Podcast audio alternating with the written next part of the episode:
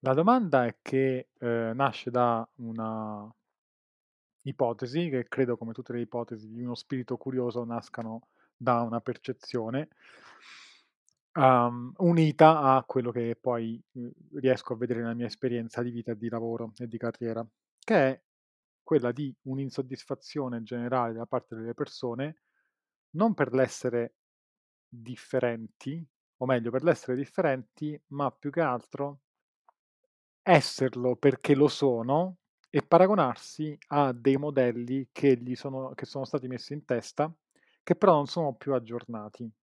Non sono aggiornati rispetto al mondo come, come si può vivere attualmente.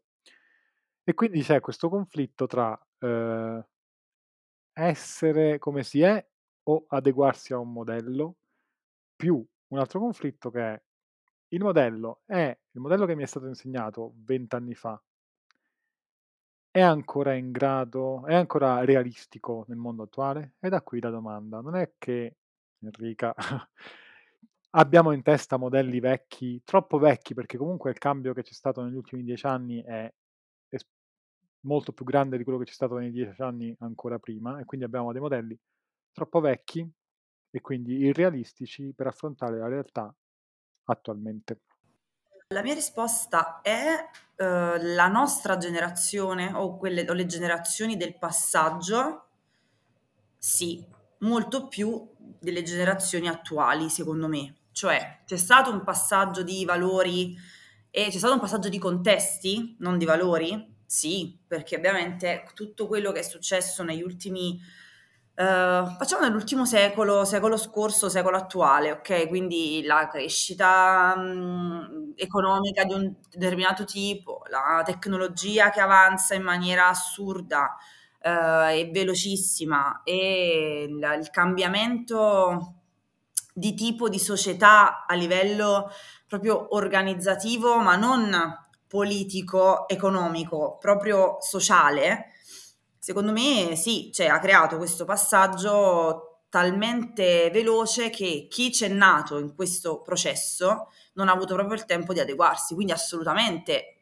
parlo della generazione nostra, quindi parliamo della fascia d'età eh, che va dai 30 ai 40, 45, to, forse anche un po' meno, 30, 40 28, to, questa, questa, fascia d'età di, di, quelli che sono cresciuti, ci sono nati intorno agli anni 87, 90 e che adesso è un po' prima e che si trovano ad aver visto i genitori vivere in un determinato modo, che avevano preso i valori dei propri genitori, che erano adeguati ai tempi dell'epoca e adesso cercare di mettere dei pezzi di un puzzle che, di un puzzle che è proprio sbaglio, di un altro puzzle. Quindi, cioè, quindi parliamo dei, pezzi dei cosiddetti millennials, giusto? Visto che... Eh, aspetta, forse dei sì, millennials sì, sì. mi sa che è la generazione quella un po' più avanti, no? no? siamo noi. siamo esattamente siamo noi. quelli che hanno adesso tra i 28 e i 40, quelli che eh, pa- parlano di come si ubriacavano bene a 20 anni con tantissimo, e ora invece con mezzo frutto di champagne sono già cappottati. Sono già... sì, c'è un po' di ambiguità su chi sono veramente i millennial. C'è chi dice come Vincenzo, c'è chi dice come Enrica. Io addirittura so che si parla di generazione X, generazione Z. Z. Mm-hmm. E comunque, in ogni caso, quelli nati, cioè quelli che ad oggi hanno 18, 20, già non, non riescono a subire nello stesso modo questa differenza okay. di cui ora parliamo perché in realtà non l'abbiamo ancora mm, sviscerata, quelli che verranno dopo probabilmente ancora di meno. Okay. Ma eh, di cosa si parla materialmente? Di Uh, parliamo famiglia, ok. Classicamente le, le famiglie, cioè la, la, crescita di prima prevedeva che a un certo punto della vita tu dovessi avere un lavoro stabile e dovessi mettere su famiglia.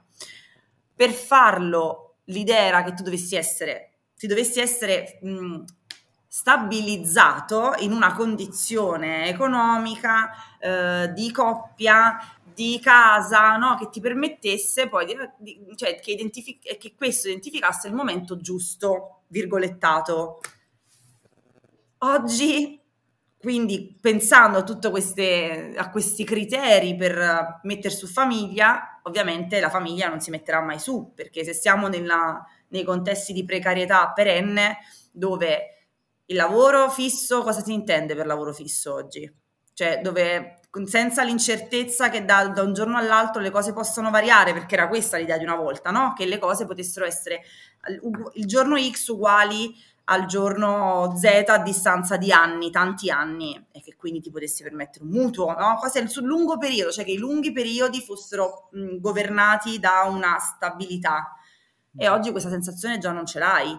Allora ti senti un, frustrato dal fatto che non percepisci una stabilità tale che ti permetta di mettere su famiglia e quindi la decisione finale è che non metti su famiglia oppure che lo fai ma sei sempre in ritardo e quindi le domande del tipo che sei a 30 anni ma perché non fai figli? E come mai non, ha, non ha ancora deciso di fare, cioè come se queste cose ti mettessero di fronte all'irrisolutezza della, propria, della tua vita. E questa è la famiglia.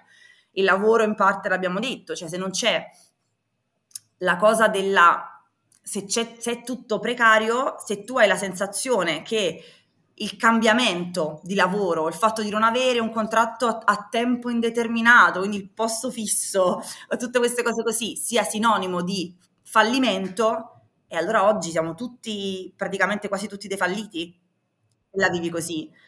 E il fatto è che la, che la si vive così, cioè se è il voler adattarsi a cose che oggi materialmente non, è, non esistono più, ma nessuno si è soffermato sul rivisitare quelle cose, quei valori, quei pensieri, quelle impostazioni e condividerle, nel senso e dire oh guardate non è sbagliato quello che fate adesso, è che è tutto cambiato, per cui non è possibile, direbbe Bauman, parlare di società in società liquida, di società come si parlava nella società solida, no? E significa parlare due lingue diverse, come voler eh, pensare in una sola lingua quando ce ne sono tante e quindi pensare che si possa comunicare tutti per forza capendo quella parola che è in una lingua, in un dialetto e non è così.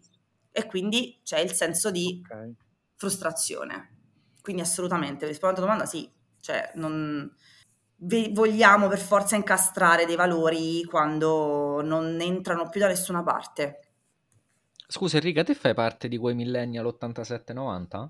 Eh sì, io sono 87. Ecco, eh, vedete come si chiede l'età ad una donna? Seguitemi per altri consigli amorosi.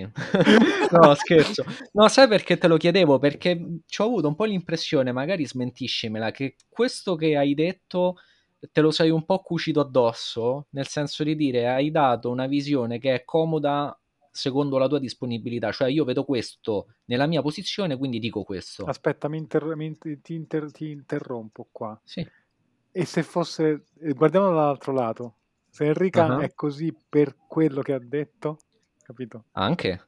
Nel senso, l'ha detto perché l'ha vissuto e quindi lo dice. È come quando... Io dico che Probabilmente cioè, da entrambe le parti, nel senso, lo dico perché lo, lo vivo, non è che l'ho vissuto. Io sono anche una donna e quindi oltre i valori, cioè oltre le domande classiche, no, del a che punto della tua vita sei, c'è anche quella del mm. quando fai un figlio, per dire, no? Ridete il fatto che sono una donna. Non... No, perché è stato bello il modo in cui io sono anche una donna.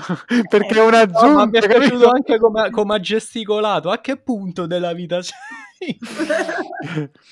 sì, e quindi assolutamente sono arrivata a questo pensiero per quello che ho vissuto. Il punto è che io mi sono fermata a riflettere e quindi a un certo punto io mi sono resa conto che in alcuni momenti il mio senso di inadeguatezza poteva non essere dovuto a me e a dei miei passi falsi, ma che poteva essere che io questi passi li stavo facendo e basta, che non erano dei passi falsi, ma che il contesto in cui volevo inserirli e il contesto in cui venivano visti era falsato non so se mi sono spiegata col gioco di parole, quindi sì. giochi passi falsi non erano falsi, ma il contesto allora, era falso. Vado eh, magari vediamo, sintetizzo e semplifico, dimmi sì. se abbiamo, se, se, se, se, ho capito e se magari riusciamo a, a, a far comprendere meglio anche l'esterno. Oh, bene questo populismo nel podcast, serve ogni tanto. Vai, vai. eh, praticamente tu ti sei trovato a fare dei passi al di fuori di quella che è una linea tracciata, che dovrebbe essere una linea tracciata, e eh, non ti sei detta sto sbagliando perché dovrei essere nella linea tracciata, ma ti sei detta magari ho tracciato un'altra linea nuova, mi sembra di star sbagliando, ma in realtà è solo un'altra linea nuova. È ovvio che il primo che traccia una linea sembra che sia quello che sbagli. Agli occhi sì, dei... O anche um, non sto seguendo la linea tracciata, alla domanda sto sbagliando, la risposta è... Non lo sai. Non credo, nel senso che quello che, um, quello che la mia vita, ma parlo di un me che potrebbe essere generalizzato notevolmente, eh, perché poi uh, basta guardarsi intorno, avere un minimo di uh, spirito di osservazione per um, guardare come funzionano alcune cose, alcuni contesti e come, co- come oggi si cresce in fin dei conti, no? ripeto, maggiormente alcuni momenti, alcune fasce d'età, quello che stanno vis- vivendo, quello che hanno vissuto e quello che vivranno, perché non è finita qui fondamentalmente, um, è, non, a volte non, probabilmente non abbiamo neanche avuto tutta questa possibilità di scegliere che passi fare e quindi giudicarli con gli occhi di chi, cioè con gli occhi dei appunto di quella linea tracciata, quindi guardare che stai uscendo fuori dal binario ma questo binario non ti, porta, non ti avrebbe portato da nessuna parte perché in realtà è un binario immaginario che c'era e a un certo punto si è interrotto, quindi è un,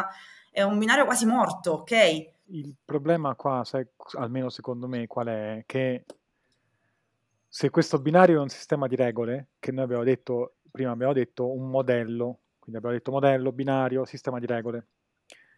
Il problema secondo me qua è che, che chi fa le regole e il regolatore sono sempre all'interno di questa cosa. E quindi se il regolatore fa le regole, sì. stabilisce lui chi è giusto e chi è sbagliato, però probabilmente è lo stesso regolatore che dovrebbe essere messo in discussione. Non so se mi sono spiegato.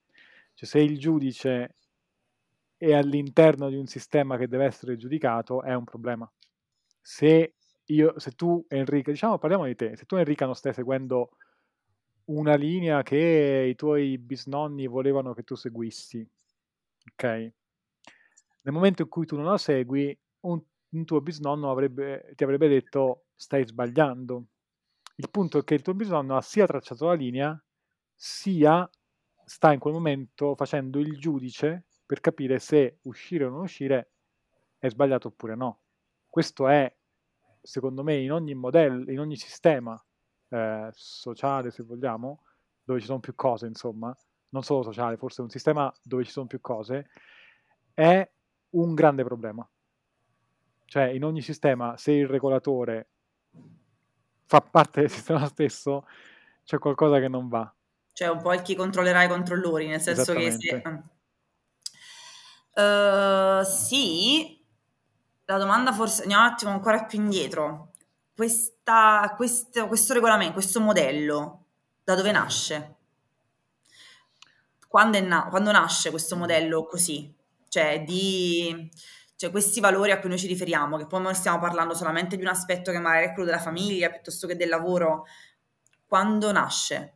Cioè, come si sviluppa? Era funzionale, cioè, era un modello funzionale per l'epoca in cui, nell'epoca in cui è nato, parliamo della, di inizio secolo, facciamo post, uh, post seconda guerra mondiale, quindi ok, da quando eh, parliamo di un contesto ovviamente occidentale, eh? non stiamo parlando di altri tipi di contesti perché altrimenti dobbiamo rivedere tutto il... Eh, tutto, mm-hmm. quindi non, non, non, mi ci avvicino neanche. Parliamo di un contesto occidentale, post, do, cioè dopo guerra, si, eh, nella fase, in una fase di ricostruzione fondamentalmente si cerca anche un ordine, Mm. E... Scusami, la possiamo limitare ancora di più la cosa e invece sì. che occidentale addirittura dire sistema Italia? Sì, no, assolutamente. Perché, eh, perché, me... perché, all'estero i vecchi non rompono il cazzo così come in Italia. non lo so, non lo so, cioè, non so, non so eh... neanche se possiamo saperlo davvero. Realmente. In realtà in parte sì, cioè nel senso eh, non tutti i paesi, anche della stessa Europa, sono uguali, mh, anche proprio sull'approccio per esempio all'allontanamento da casa, no? Mm. All'andare via dal nido.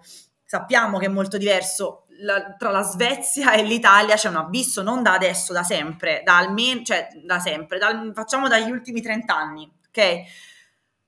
Perché è, è, si è molto si, vive, si vive mo- molto diversamente la famiglia. Noi parliamo della famiglia tradizionale anche intesa in senso cattolico, molto cattolico, quindi ovviamente laddove c'è un'impostazione più eh, religiosa, quindi dove c'è più la mano eh, e la presenza, una presenza religiosa di impostazione, è ovvio che si vivano delle che la famiglia venga impostata su determinati tipi di valori. Ora sarebbe troppo andare nel profondo, andare a guardare anche questo, quindi io direi per generalizzare, dire in un contesto in cui um, ci sono i valori a cui sì, noi facciamo riferimento e quindi una cultura occidentale, probabilmente anche se vuole andare, andare, più nello specifico italiana, ma forse potremmo andare anche al sud proprio per guardare altre determinate cose. Quindi direi generalizziamo all'Italia o comunque ai paesi mh, di impronta più cattolica, che è anche quello che influenza tantissimo Comunque, tornando a un periodo temporale storico, la maggior parte dei cambiamenti avvengono nel secondo dopoguerra, quindi dopo la seconda guerra mondiale, a livello proprio di creazioni dei, degli stati, delle, eh, l'organizzazione banalmente del welfare, no? Come si organizza? Qual è il, qual è il riferimento del welfare? La famiglia, sempre. Quindi anche i, eh, i sussidi il, statali, piuttosto che il, um, il referente dello Stato, parliamo nel caso specifico di Italia, ma non solo, è la famiglia. E quindi viene presa comunità, non l'individuo, non la coppia, Questo la famiglia. Eh? Questo è un grande problema perché per come, siamo, sì. stru- per come, siamo, strutturati noi in Italia, te parli di welfare, le cose, la, ri- la, ridistribuzione in Italia avviene prendendo da chi non ha e dando a chi ha già. Eh, quello sarebbe un altro baratro di discorso enorme. Però sì, però sei d'accordo sul fatto che il referente è la famiglia? Guarda, perdonami, io sono rimasto molto indietro nella discussione perché io sto ancora pensando alla domanda iniziale di Vincenzo, solo che poi in 19 minuti io eh, sarei potuto intervenire su diverse cose dicendo qualcosa, ma eh, mi siete andati avanti. Ma giustamente, eh, cioè, sviluppate il discorso, poi preferisco che parli tu che eh, non sei fissa qua, io ho sempre possibilità, insomma, di dire le cose. Eh, quindi tante cose le ho lasciate indietro. Sulla famiglia, sì, sono d'accordo e credo che sia anche influenzata dal fatto che qua in Italia, per questo ti parlavo di sistema Italia, perché parlare di sistema Italia mi rimane facile, parlare di sistema occidentale no, perché poi occidentale che significa? Eh, Europa, Stati Uniti, Stati Uniti tra nord e sud, eh, non so se lo sai, tra nord e sud pure negli ah, Stati Uniti c'è un divario gigantesco. Sì. Oppure Quindi, significa non... Asia rispetto agli Stati Uniti. Eh, e poi Occidente rispetto stupida, Occidente qual è il punto di riferimento? Cos'è che sta a ovest e che sta per Vabbè, questo quello... ti chiedevo sistema Italia. Mm. Nel sistema Italia io credo, una mia idea che per questo ti dicevo che i vecchi rompono i coglioni in Italia. In Italia c'è forte la cultura per cui i cinquantenni e i sessantenni credono ancora che la carretta la debbano tirare loro e quindi quello che si fa si fa in funzione loro. La famiglia che è un attributo loro, perché per questo ti chiedevo se tu il discorso te lo cucivi su di te e è, se parlavi da millennial, poi la direzione nel senso di dire Enrica è così perché è millennial o dato che c'è il fenomeno millennial Enrica è così, per me può essere anche obiettiva, cioè può andare in tutte e due le direzioni, può esserci uno scambio in tutte e due le direzioni. Te lo chiedevo perché io che invece sono del decennio successivo e mi ci sono rispecchiato completamente in quello che tu dici, cioè le stesse difficoltà le percepisco anche io che però sono di una generazione successiva. Per quello ti chiedevo, sei proprio sicura? Perché io e i miei coetanei abbiamo gli stessi problemi. E dato che la struttura italiana è fortemente basata su una struttura che è mh, precedente a noi, su un pubblico che è precedente a noi, noi abbiamo quelle difficoltà là. Poi tu dici l'occhio è indirizzato verso quella parte, sì, sono d'accordo, sono d'accordo. Secondo no. me è per il motivo che ti ho detto. La differenza tra voi e noi, parlando di generazioni, e non è, è perché... tu già dovresti essere madre, io ancora no, per fortuna. No, no, no perché sono donna. No, perché sono anche donna. No, perché è che voi ne siete consapevoli. Cioè, la, la differenza sta nella consapevolezza dello stato di cose. Chi arriva dalla la nostra generazione arrivava da una situazione in cui pensava che avrebbe dovuto fare delle cose che dovevano andare in un determinato modo che quindi finita l'università avrebbe cercato lavoro, avrebbe trovato lavoro, avrebbe trovato il posto fisso, si sarebbe formato una famiglia ed avrebbe vissuto la vita che avevano, che avevano vissuto i genitori precedentemente. Quindi guarda, si guardava indietro pensando di poter fare copia e incolla. E il, il modo in cui noi siamo arrivati è quello. Cioè, quando abbiamo fatto, chi ha fatto l'università, chi si è fermato alla, alle scuole superiori, aveva l'obiettivo, che, qual era la cosa? Tanto, com'è il percorso? Finisco scuola, finisco università, cerco lavoro, trovo lavoro, comincio a lavorare. La mia stabilità mi porta ad avere un futuro. Questa era l'idea. Voi, la fortuna nella sfortuna è che non ci arrivate con questa, quindi o siete già disillusi, mi verrebbe da dire, oppure avete la forza della consapevolezza nel sapere che le cose non sono più così e quindi avete il cioè potete recuperare il tempo che noi abbiamo speso per consapevolizzare questa cosa. Ed è un tempo che è evidente che si è, tra virgolette, speso per farlo, perché nel passaggio delle cose tu non lo sai dove vai a finire. Oggi lo sai, oggi sai che non è più come prima.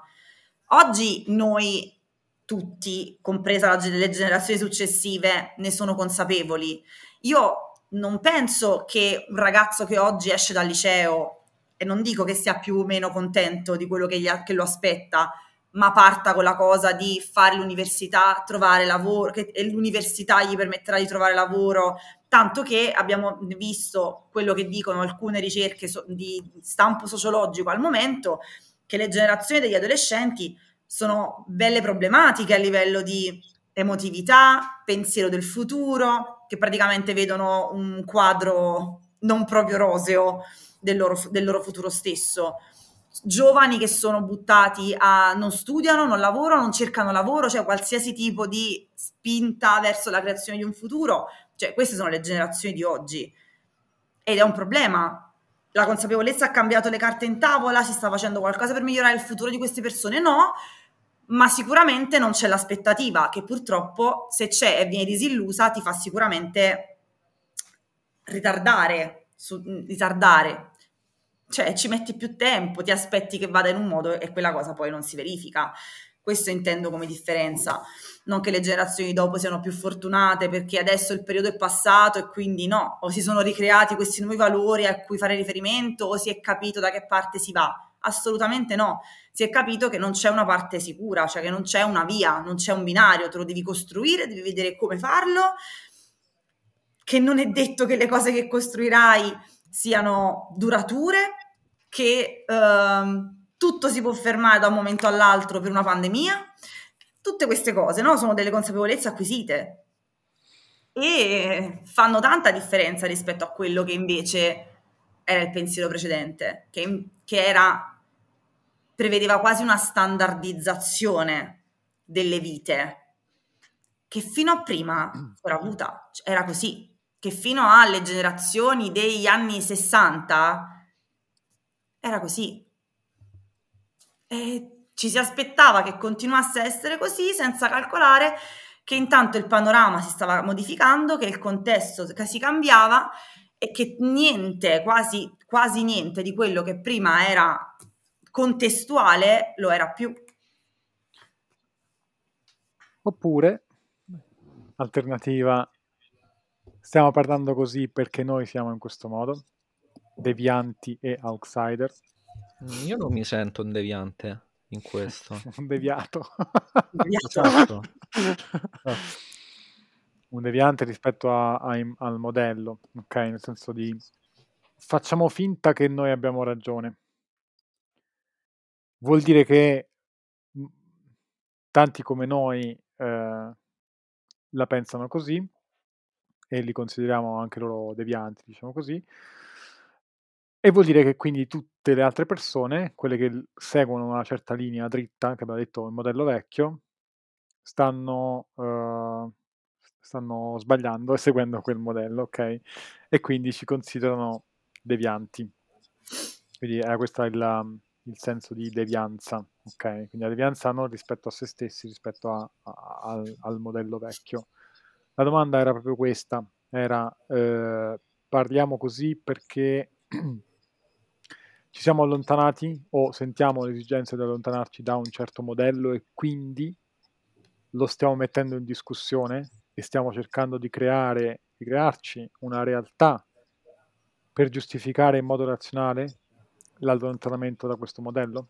Io penso che noi siamo quelli, noi mi metto in questo gruppo tutti quelli che si sono fermati a pensare a questa cosa o consapevoli o non consapevoli, cioè nel senso che hanno capito che le cose non potevano essere come dovevano, dovevano in senso ovviamente eh, ironico, cioè lato, molto con le pinze, e che hanno risposto con ok, ora va bene, la mia impossibilità, tra virgolette, di seguire quel modello mi rende solo più libera di, farne, di averne altri. Mm, okay. Sei riuscito a farla tentennare, eh? Io, me, eh, nel senso, cioè, ho fatto la domanda per mettere in discussione anche noi stessi, le basi certo. di tutto questo, capito? Dalle fondamenta. E l'altra, infatti, è questa. Eh, tu hai detto mh, la tua impossibilità a seguire quella linea. Eh, la domanda successiva è che mi pongo io stesso. Eh, è impossibilità o è perché, cioè, o potremmo seguire quel modello accettando un compromesso che gli altri stanno accettando e che noi facciamo finta di, di non capire. Magari c- tutti gli altri che seguono una certa linea non è che potrebbero venire a dirci lo so che anch'io vorrei vivere in maniera totalmente eh, così come dici tu, però accetto un compromesso e dal punto di vista loro è giusto accettare il compromesso. Ovviamente qua tocchiamo poi un argomento molto delicato e strettamente personale, cioè fin dove accettare il compromesso, che è roba molto intima secondo me, no? Però è la domanda comunque per uh, appunto mettere in discussione noi stessi. Eh, Scusa, scop- scopri le tue carte, cos'è che non ti piace? Perché se tu parli di compromesso, Cos'è che non ti sta bene a te? Di cosa? Di quello che stiamo parlando, nel sistema in cui viviamo, se tu dici accetto il compromesso, qual è il compromesso per te? Cioè, cos'è che c'è che non ti piace per cui dici noi siamo devianti, non accettiamo il compromesso? Devi metterti Cioè, scusa, a... penso io, perché se no mi staresti dicendo noi stiamo benissimo così come stiamo. Noi chi? A chi tutti, stai riferendo in questo tutti, momento? Eh, esatto, sì, scusami, eh, ci ho messo troppi secondi a continuare la frase. Tutti, non solo noi devianti, tutti, cioè perché ci chiami devianti? Anzi, vi chiamate devianti perché ti ho detto io non mi sento di appartenere a qualcuno che riesce a stare fuori dalle logiche standard. Devianti, nella, come te l'ho detto prima, no? nella misura in cui vado, um, mi stacco da, dal sentiero comune, ok? Quello intendevo. E qual è il, sen- il sentiero comune? Quello cioè ce n'è uno solo per tutti o ognuno al suo? Quello descritto prima da Enrica, il fatto okay. lavoro, famiglia, eccetera. Ok, ok, quindi tu non ti trovi con quello? No.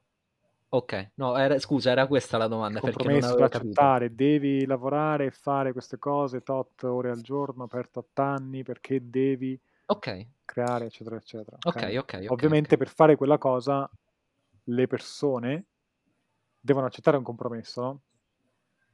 Vorrebbero non dover lavorare per tenersi una casa, vorrebbero non dover tenersi una casa, che magari vivere, non lo so, in un posto che non si identifica come loro priorità, su cui non devono pagare roba, e quindi vorrebbero non dover lavorare per provvedere a questa cosa. Però dicono vorrei, ma visto che sto qui accetto il compromesso. Ok. okay. Ma tu, noi però stiamo rendendo questa cosa come un processo consapevole. Io insisto sul fatto che invece non lo sia. Cioè chi oggi fatica per arrivare ad avere il proprio, il proprio, il proprio nido, che la famiglia, figli e lavoro, e magari fai figli senza poterselo permettere, perché, perché costa avere figli, no? Quindi faticando tantissimo, però la cosa della vita è che io devo avere dei figli perché sennò non mi sono realizzato. Cioè, n- non è un pensiero razionale. Quando si parla di valori di questo tipo, sono valori che definiscono una società e in quanto tali è come se fossero innati, quando ovviamente sono creati socialmente, ma sono presi pre- per dati, quindi tu non ti ci devi applicare. È così che funziona. Allora, c'è chi continua a, a vivere se, seguendo questo schema valoriale che era quello che prima aveva una facile applicabilità e oggi no. E c'è chi invece non ci riesce e vive male il fatto di non esserci riuscito, secondo, secondo uh, seconda griglia, diciamo, secondo sch- colonna di una, di una griglia, e poi c'è chi non riesce e vive questo non riuscirci non in maniera, eh, diciamo, non si sente deficitario in qualcosa, semplicemente si rende conto del fatto che non può andare così, non vuole che vada così e la vive magari come una maggiore libertà, cioè non, non c'è una, una scelta nel momento in cui tu propendi per l'una o per l'altra strada o le altre strade o meno, cioè c'è una accettazione inconsapevole di quello che è e che se non ci riesci stai sbagliando e quindi fai di tutto per riuscirci. Se non ci riesci puoi vivere male il fatto di non esserci riuscito e quindi magari vivere per un perenne senso di, di mancanza, di frustrazione perché non hai raggiunto quelli che, quelli che sono gli obiettivi che ti sono stati dettati come tali. E poi c'è chi invece non lo fa. Allora, se vogliamo considerare l'ultima fascia, quella dei deviati, nel senso che sono quelli consapevoli di non esserci riusciti e che non se ne fregano niente, tra questi sono forse quelli più fortunati, cioè sono quelli che si sono eh, appunto consape- consapevolizzati e che fanno la loro vita con tutte le difficoltà che oggi ci, so, ci sono, ma se la fanno, cioè se la vivono quasi come una possibilità in più. Io, mi, io non sono, ovviamente non, non, la vivo io così, cioè non la vivo io, io la vivo come gli ultimi, perché mi sono data mille possibilità anche da grande, non pensando che da grande avrei dovuto fare le cose da grande, ok? Però c'è la, la fascia quella di, diciamo, di chi vive la propria vita, di chi ha vissuto, di chi vive la propria vita pensando di dover fare delle cose e non c'è riuscito, secondo me vive una frustrazione perenne, data dal fatto che gli obiettivi che si si è posto non sono i propri obiettivi, cioè quelli che individualmente io posso raggiungere, ma sono quegli obiettivi generali che erano quelli di tutti, quelli che determinavano socialmente il fatto di avercela fatta, a crescere e a diventare grande e a diventare qualcuno se sei una donna, mamma, perché il fatto di diventare mamma ti determinava in quanto donna. Se sei uomo, il fatto di avere un lavoro rispettabile e, tal- e tale da poter mantenere la tua famiglia. Tu, tu, tutti i mercoledì ci devi stare, ma te lo ricordi quando te le dicevo io queste cose? mi sono portata, son portata l'ospite giusto che ripete le stesse cose che penso io. capito? Perciò devo mio... mettere un po' in discussione, sennò sembra che parli che diciamo sempre i... capito? Dobbiamo mettere, dobbiamo mettere, se no sembra no, che faccio io una domanda a voi. Sì. Okay. Scusa, scusami, scusami, scusami, posso rispondere al volo certo. su questo? Grazie. Eh, questo è, che tu hai detto, secondo me è il vero reale vantaggio che noi abbiamo cioè quando dico noi intendo noi nati un decennio dopo rispetto a voi, credo che più o meno le età si siano capite, no? Mentre sì. parlavamo. Non è il um, essere più disillusi quanto è il distacco che c'è che ti porta a essere più disilluso. Secondo me voi avete avuto più difficoltà perché voi siete stati i primi che hanno iniziato un po' a stridere con quell'idea che c'era prima. Noi che siamo venuti dopo ed è passato più tempo, già siamo più distaccati, siamo più lontani, l'identità nostra dei figli del 2000, vabbè io non sono nato negli anni 2000 e post, però comunque mi ci metto, è molto più distaccata rispetto a quella degli anni 70 che voi.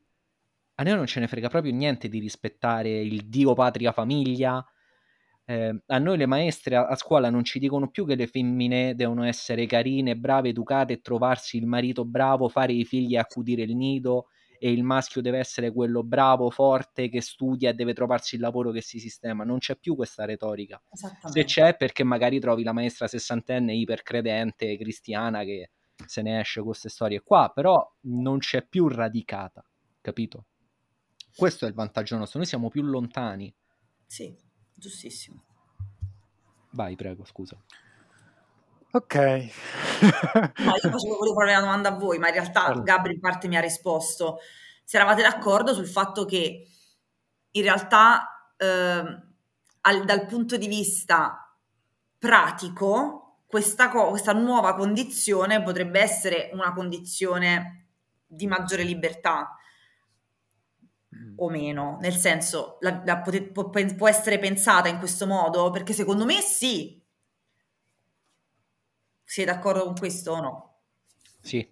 Uh, no, sono un po' in difficoltà su questa cosa, sul concetto di libertà.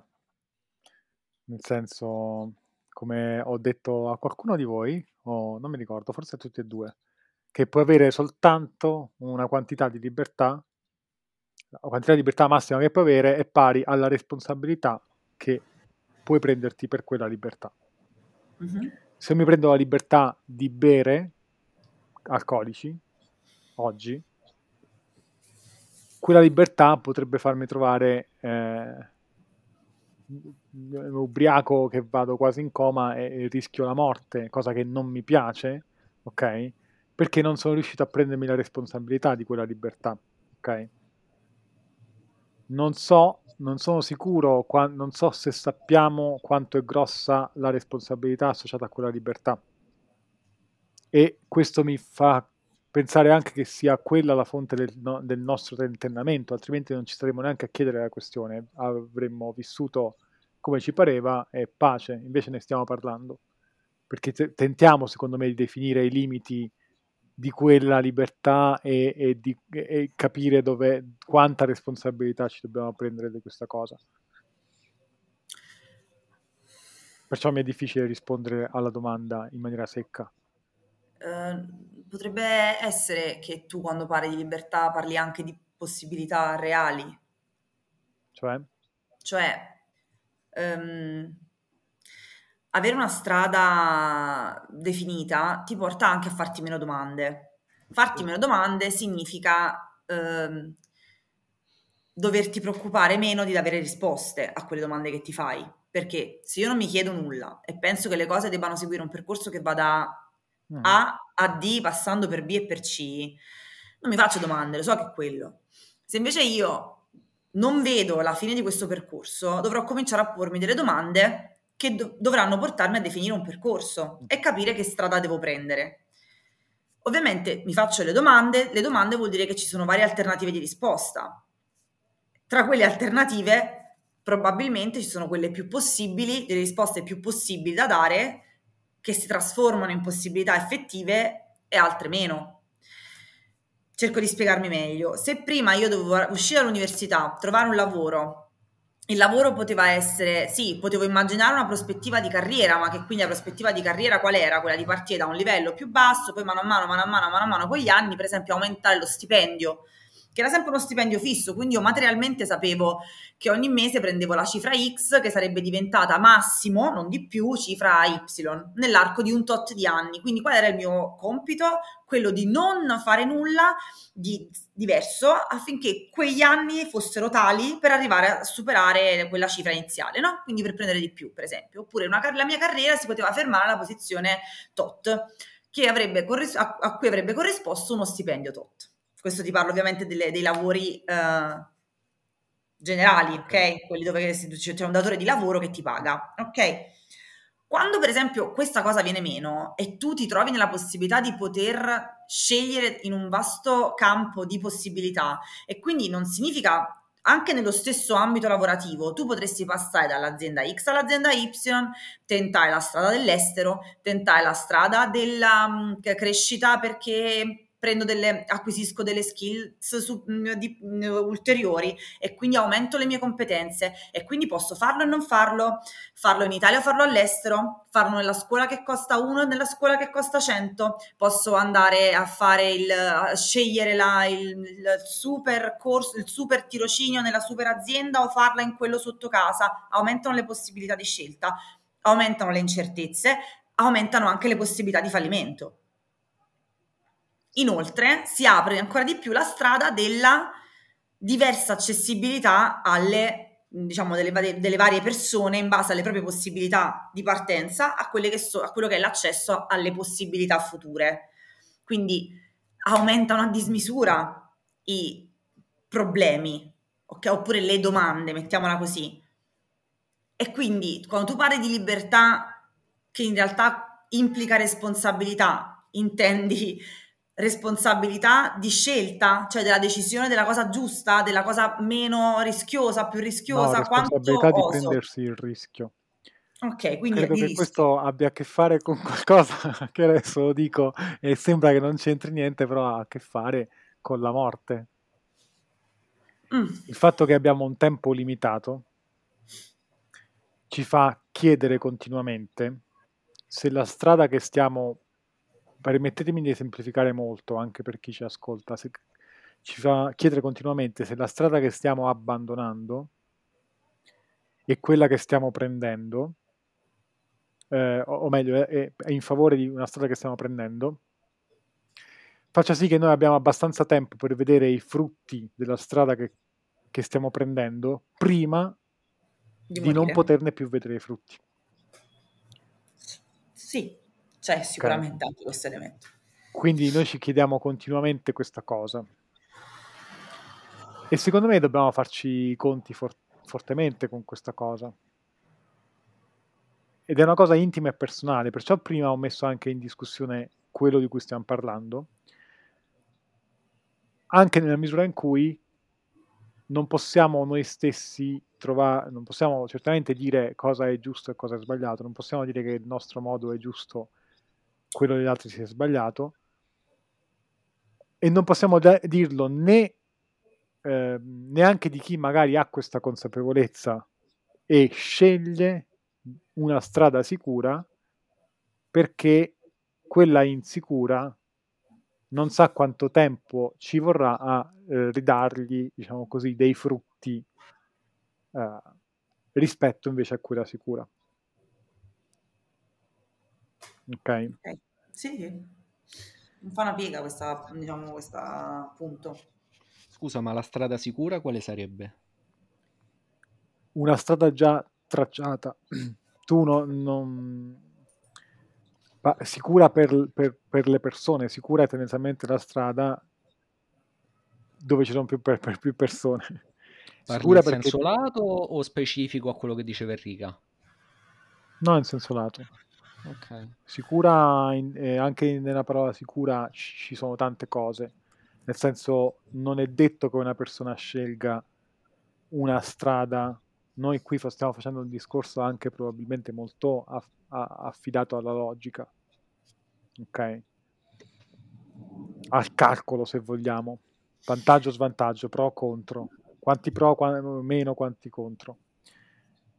Eh, la sicurezza può essere anche non per forza, tu prima Erika hai parlato di sicurezza anche in termini lavorativi eh, e quindi economici, potrebbe essere anche la sicurezza di poter avere eh, questa, diciamo, spezza una lancia verso di noi e, e, e, dicendo una cosa brutta verso altre persone, la sicurezza di poter avere una scusa. Che mm. significa? Ho seguito la strada che tutti mi avevano detto che era quella e non ce l'ho fatta, ho fallito. Vuol dire che eh, la strada non funziona, ok? Non è colpa mia. Oppure potrebbe essere anche sicurezza in termini emotivi. Sì, lo so che questa strada non mi porterà a chissà quali risultati. Magari è una strada che boh, mi dà anche una carriera che non mi piace, mediocre per, i miei, per, mediocre per i miei interessi, per i miei obiettivi, per i miei gusti ma ho la sicurezza che percorrendo questa strada mediocre in termini di obiettivi, gusti, eccetera, ho la sicurezza di poter rimanere accanto alle persone che in questo momento ci sono e che in questo momento sono importanti per me, più di quanto possa fare in, al- in altre circostanze, o sicuramente più di quanto. Ok, qui non stiamo mettendo... Questa è una cosa molto eh, difficile da, da, da, quantificare, appunto perché eh, il ragionamento logico qui è di, eh, ci fa mettere davvero sul piatto della bilancia delle cose. Però non c'è niente di logico nella scelta che poi l... si, fa. si, fa. Perché in realtà il discorso, ehm, credo, eh, magari non sono stata brava ad, esprimer, ad esprimermi su questa cosa, è che proprio che non c'è giudizio di valore. Cioè, prima non ce lo si poneva il problema, era così e basta. Adesso non, non, c'è un giudizio su chi sceglie di restare a fare quello, chi sceglie un altro, chi si, assume, chi si assume la responsabilità del rischio di fare cose fuori dagli schemi. Non c'è. E che si recita a soggetto oggi. E quindi aumenta il, il rischio di qualsiasi decisione tu prenda, anche quella di seguire la strada tracciata. Semplicemente che prima quella strada era molto sicura, e ti faceva sentire così. Oggi manca tu, è come camminare sempre su una strada senza guardrail, ma non perché io ho scelto di andare sulla strada senza guardrail, no, è così, cioè non ci sono da nessu- in nessuna strada, semplicemente c'è qualcuno che resiste alla e resta sulla strada tracciata, sul percorso che gli era stato segnato in mappa. Ma anche lì non è sicuro che quel percorso porti stessa, nella, nello stesso posto dove avrebbe portato se l'avessi presa questa strada 50 anni fa. Quindi in realtà l'incertezza è l'unico elemento trasversale e condiviso, secondo me. Cioè, se io devo guardare qual è l'elemento che caratterizza le generazioni di oggi, il, il mondo di oggi, è l'incertezza. Il punto è che prima si erano create delle strutture, delle condizioni e dei modelli che limitassero l'incertezza. Oggi questi modelli si tenta di farli ancora agire e falliscono. Allora, se prendi consapevolezza del fatto che tutto è incerto, riesci a vivere nel, con la col rischio che, che, le cose che fai potrebbero non andare a buon fine e che era parte del gioco. Qui ho, una, ho un'aggiunta che tra l'altro Gab ho sentito, vabbè più volte ho risentito mh, la, la, puntata gestire, gestire l'ego dove ci siamo chiesti, io e te Gab, ci siamo chiesti quando togli tutto il lavoro, i tuoi gusti, le tue abitudini, l'andare in palestra, quello che ti piace, eccetera. Anche le relazioni, probabilmente ci siamo detti, quando togli anche quelle, cosa è che rimane della persona? E io ti ho risposto, rimango io nudo. Poi nel tempo ci ho pensato e ho detto, ok, rimango io nudo, ma cosa sono io nudo? Come materia grezza? Alla base ci sono quelli che secondo me poi chiamiamo come, eh, diciamo come estens- come traduzione di quello che il linguaggio ci può far tradurre guardando questa materia grezza, chiamiamo valori, valori di base proprio, ok? Che, individuali. Secondo me questi sono qualcosa che, che ci danno sicurezza. E spiego. Um, io ho detto tante volte a te, Gab, allora, per me Outside è così, e o così o moriamo. Cioè, io a parlare di calorie non, parlerò, non, parlerò, mai, nel senso che se devo parlare di calorie, meglio di no. Ok, questa era la, la cosa per, per, per far, far, capire la cosa.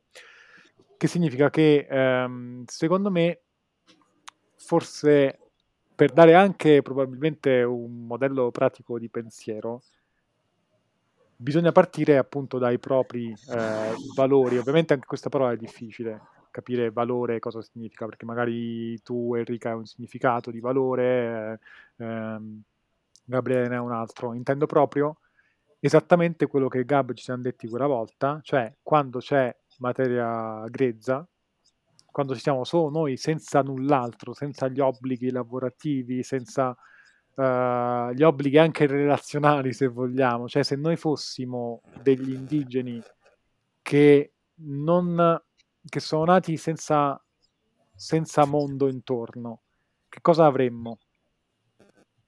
Che questo è il famoso eh, esercizio che si fa forse in qualche corso di filosofia, lo feci, mi ricordo, boh, a filosofia in, in, un corso dentro psicologia, um, in cui si chiedeva un essere che nasce in una scatola senza alcuna relazione, senza vedere il mondo, senza vedere niente, alla fine che cos'è?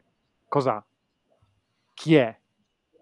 E secondo me ragionare in questi termini anche su se stessi ci permette, diciamo, quella sicurezza di trovare la strada che, che è allineata veramente a se stessi. Che poi magari è una strada di merda, vabbè, quello è un altro discorso. Perché effettivamente c'è chi vive fortemente per i propri valori e ci muore. E, e, ci, e ci muore, però va bene così. Il discorso è che io credo fortemente nell'ipotesi, cioè nella, nella teoria per cui l'uomo è un animale sociale, si definisce in quanto nel, in base al contesto in cui vive. Quindi anche gli uomini che sono morti per i propri valori l'hanno fatto perché vivevano in un contesto in cui bisognava scegliere da che parte stare. Eccola la sociologa. Eh. Ad esempio, se diciamo a Gabriele scegli o di morire o di vivere un mondo senza gocciole, cosa sceglieresti? Vabbè, scegli di morire. Ma io vorrei morire nel sonno a prescindere dalle gocciole. Quindi questa non, non calza tanto su di me. ok. Eh... Comunque a questo discorso fondamentalmente non, non è che non c'è una fine, no, non c'è mai fine. Per fortuna non c'è una fine, perché noi, l'evoluzione nostra, cioè tuttora siamo in, in, in, un'evoluzione che porterà a cambiare le cose, a far cambiare le cose anche per le generazioni tipo quella di Gabriele, ma anche quelle successive. Cioè potremmo, e la butto lì magari per una, uh, per una prossima chiacchierata in merito, banalmente, ave, non so se state sentendo parlare in maniera molto più eh, libera della questione poligamia. Mm-hmm. Cioè, oggi piano piano, piano piano, piano piano si metterà in discussione tutto. Un bene o un male, questo non è dato sapere ai posteri l'ardua, l'ardua sentenza, ma prima o poi, cioè, i, quel, que, anche questi valori si andranno a valori o comunque sì, valori, chiamiamoli valori in senso molto ampio. Eh, molto ampio. Molto ampio. Eh, per quello dicevo una parola difficile, valori. Sì, perché esatto. c'è, c'è una, una, parola in sociologia che vorrei dire dall'inizio del, del, podcast, ma non mi viene in mente in questo momento quando si parla di, di eh, di questo. Eh, vabbè, non, ti viene. non ti viene, è bello che l'hai detta, che eh, quando si parla di... No, io qua la questione, per, per, portarla anche un po' più, diciamo, eh, cominciamo, snelliamo un po', se no stiamo... cioè, bella, bella densa la, l'argomento. Secondo me qua la questione dei valori, del cosa facciamo, giusto o sbagliato, eccetera, è un po' come il, il mangiare cavallette, ok? Che ci sembra che facciano schifo ma, ma, poi in realtà io dico, ma perché? È semplicemente un'abitudine al gusto differente da una cultura differente. Se ti trovassi in quella cultura, probabilmente ti farebbe schifo mangiare gamberetti o, o altre cose, per, perché è così. Così come dov'è in, qualcuno, qualche territorio sub India, eccetera. Però già è abbastanza avanzato come discorso, eh? qua non ti seguo. Nel senso cavallette. che quello di cui stiamo parlando, cioè noi parliamo di qualcosa che è stranezza, nel momento in cui lo è, perché siamo a, a, a, ancorati comunque a un certo modello. Stiamo parlando di all'interno del cervello, ok? Regolatore e regole vengono fatte dalla, dallo stesso attore. Quindi il, il fa, ciò che ti fa dire che le cavallette fanno schifo è lo stesso che poi determina che le cavallette fanno schifo davvero, ok? Cioè tu ci sei abituato a certe cose. Ma anche a certi sapori proprio. Sì. E quindi nel tuo modello le cavallette fanno schifo. E non, non so quanto sia una cosa di intelligenza questa cosa qua di scavalcare questo modello, andare a capire e dire aspetta un attimo, forse c'è un altro modello, capito? Senti, ti posso dire una cosa? Sì.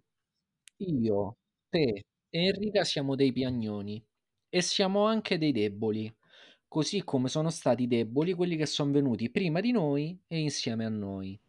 Finché c'era un sistema esterno che ti tutelava, la strada era quella tracciata tu ti ci abbandonavi dentro e quella strada ti tutelava perché le cose, come diceva Enrica, andavano come dovevano andare.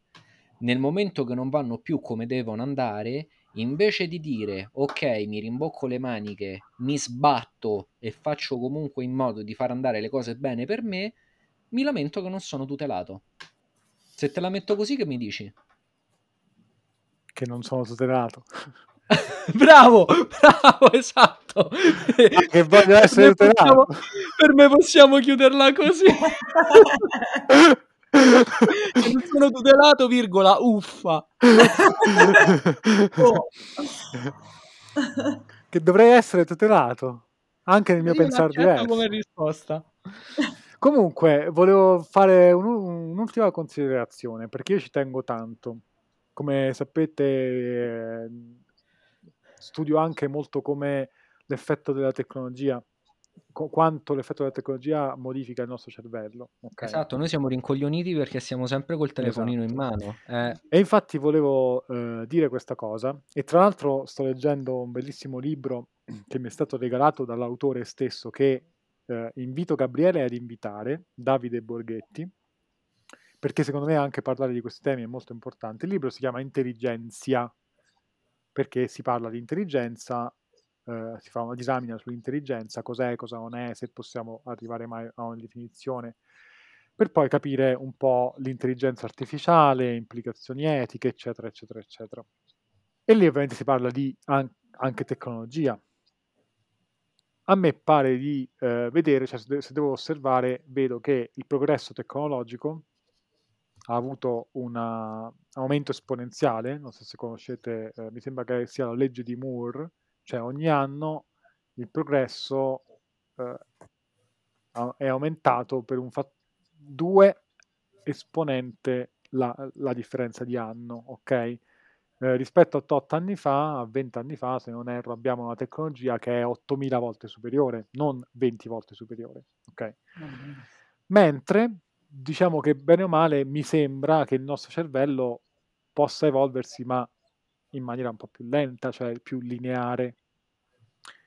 Quanto secondo voi sta roba, cioè il fatto che ci approcciamo a tecnologie che ci permettono anche scambi sociali, eh, n volte superiori rispetto a quelli che avremmo potuto fare pochi anni fa, non in maniera lineare ma esponenziale, quanto tutto questo ha determinato eh, questo mismatch, se vogliamo, tra modelli vecchi e eh, affrontare il mondo con quei modelli vecchi, cioè accorgerci, oppure quanto ha determinato anche l'accorgerci che stiamo utilizzando modelli vecchi. Se non avessimo mai potuto eh, sentirci così tra di noi e sentire altra gente anche al di là del mondo, scoprire cosa fanno altre culture anche noi massa, non magari solo persone straricche con accesso a uh, viaggi, eccetera. Saremmo mai arrivati a queste conclusioni? Avremmo Guarda, mai... rispondo io velocemente, così poi lascio la parola a Enrica. Ti dico molto velocemente: se schiacci sull'acceleratore, è regolare che arrivi prima. la domanda Enrica non sa la risposta. No, la risposta non ce l'ho, non avrei mai questa pretesa, però Ti dico anche che probabilmente il ampliare i confini determina una labilità anche valoriale. cerco di spiegarmi meglio, anche le, le rivoluzioni, no? Si sono fatte nei periodi in cui la gente doveva parlarsi all'orecchio, magari, e questo sedimenta. La possibilità di vedere cosa succede ovunque e parlare con chiunque di qualsiasi cosa in 1000 modi diversi ha meno un potere sedimentante, se così si dice. Mh-mh. Quindi probabilmente la risposta potrebbe essere sì, nel senso ha influito questa cosa sicuramente il l'avanzamento tecnologico nei termini della parliamo dell'aspetto esclusivamente media cioè della comunicazione, comunicativo. Sicuramente influenza. Uhm, anche là, do sempre doppio la doppia risvolti della medaglia, in maniera positiva perché ti guard guardi quello che succede e puoi avere nuovi scenari possibili, in maniera negativa, ovviamente non necessariamente negativa, insomma in maniera diversa, uhm, ti rende tutto più volatile quasi. Mh-mh. O almeno questa è la mia sensazione senza alcun tipo di, ehm, proprio mia, cioè emotiva, okay, cioè di mhmm, di impulso, d'istinto, mi verrebbe da dirti così. Ehm, sì, basta, no, non voglio aggiungere altro perché è un discorso sarebbe un discorso interessantissimo da vedere, mhmm, ma molto lungo secondo me. Okay. Va bene, dai, detto questo, niente, ci salutiamo e soffriamo insieme. Va bene. Dai. A posto. Ciao. Ciao. Ciao. Al prossimo episodio.